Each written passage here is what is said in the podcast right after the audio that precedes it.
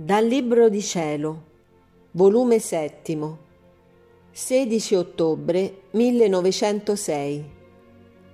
Come ogni beato è una musica distinta nel cielo. Avendo lasciato di scrivere ciò che segue, l'ubbidienza mi ha comandato che lo facessi. Onde mi pareva di trovarmi fuori di me stessa e pareva che in cielo si facesse festa speciale ed io ero invitata a questa festa e pareva che cantavo con gli stessi beati, perché là non c'è bisogno che si impari, ma vi sentite come un'infusione dentro l'interno e ciò che cantano o fanno gli altri sapete fare voi medesimo. Or mi pareva che ogni beato è un tasto, ossia una musica lui stesso, ma tutti concordi tra loro ma uno diverso dall'altro. Chi canta le note della lode, chi le note della gloria, chi del ringraziamento, chi delle benedizioni. Ma però tutte queste note vanno a riunirsi in una sola nota, e questa nota è amore.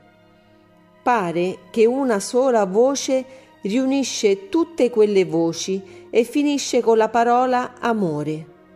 È un risuonare tanto dolce e forte questo grido amore che tutte le altre voci restano come spente in questo cantico amore.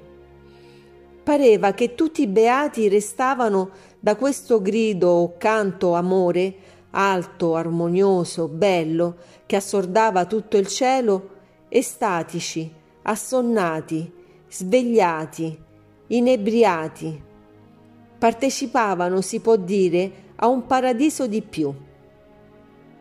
Ma chi erano i fortunati che gridavano di più e che facevano risonare in tutto questa nota amore e che apportavano tanta felicità allo stesso cielo?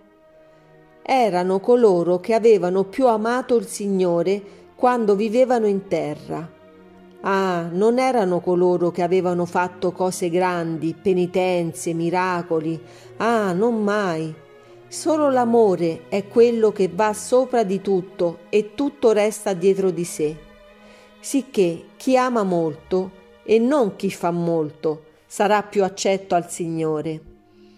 Pare che sto dicendo spropositi, ma che posso fare?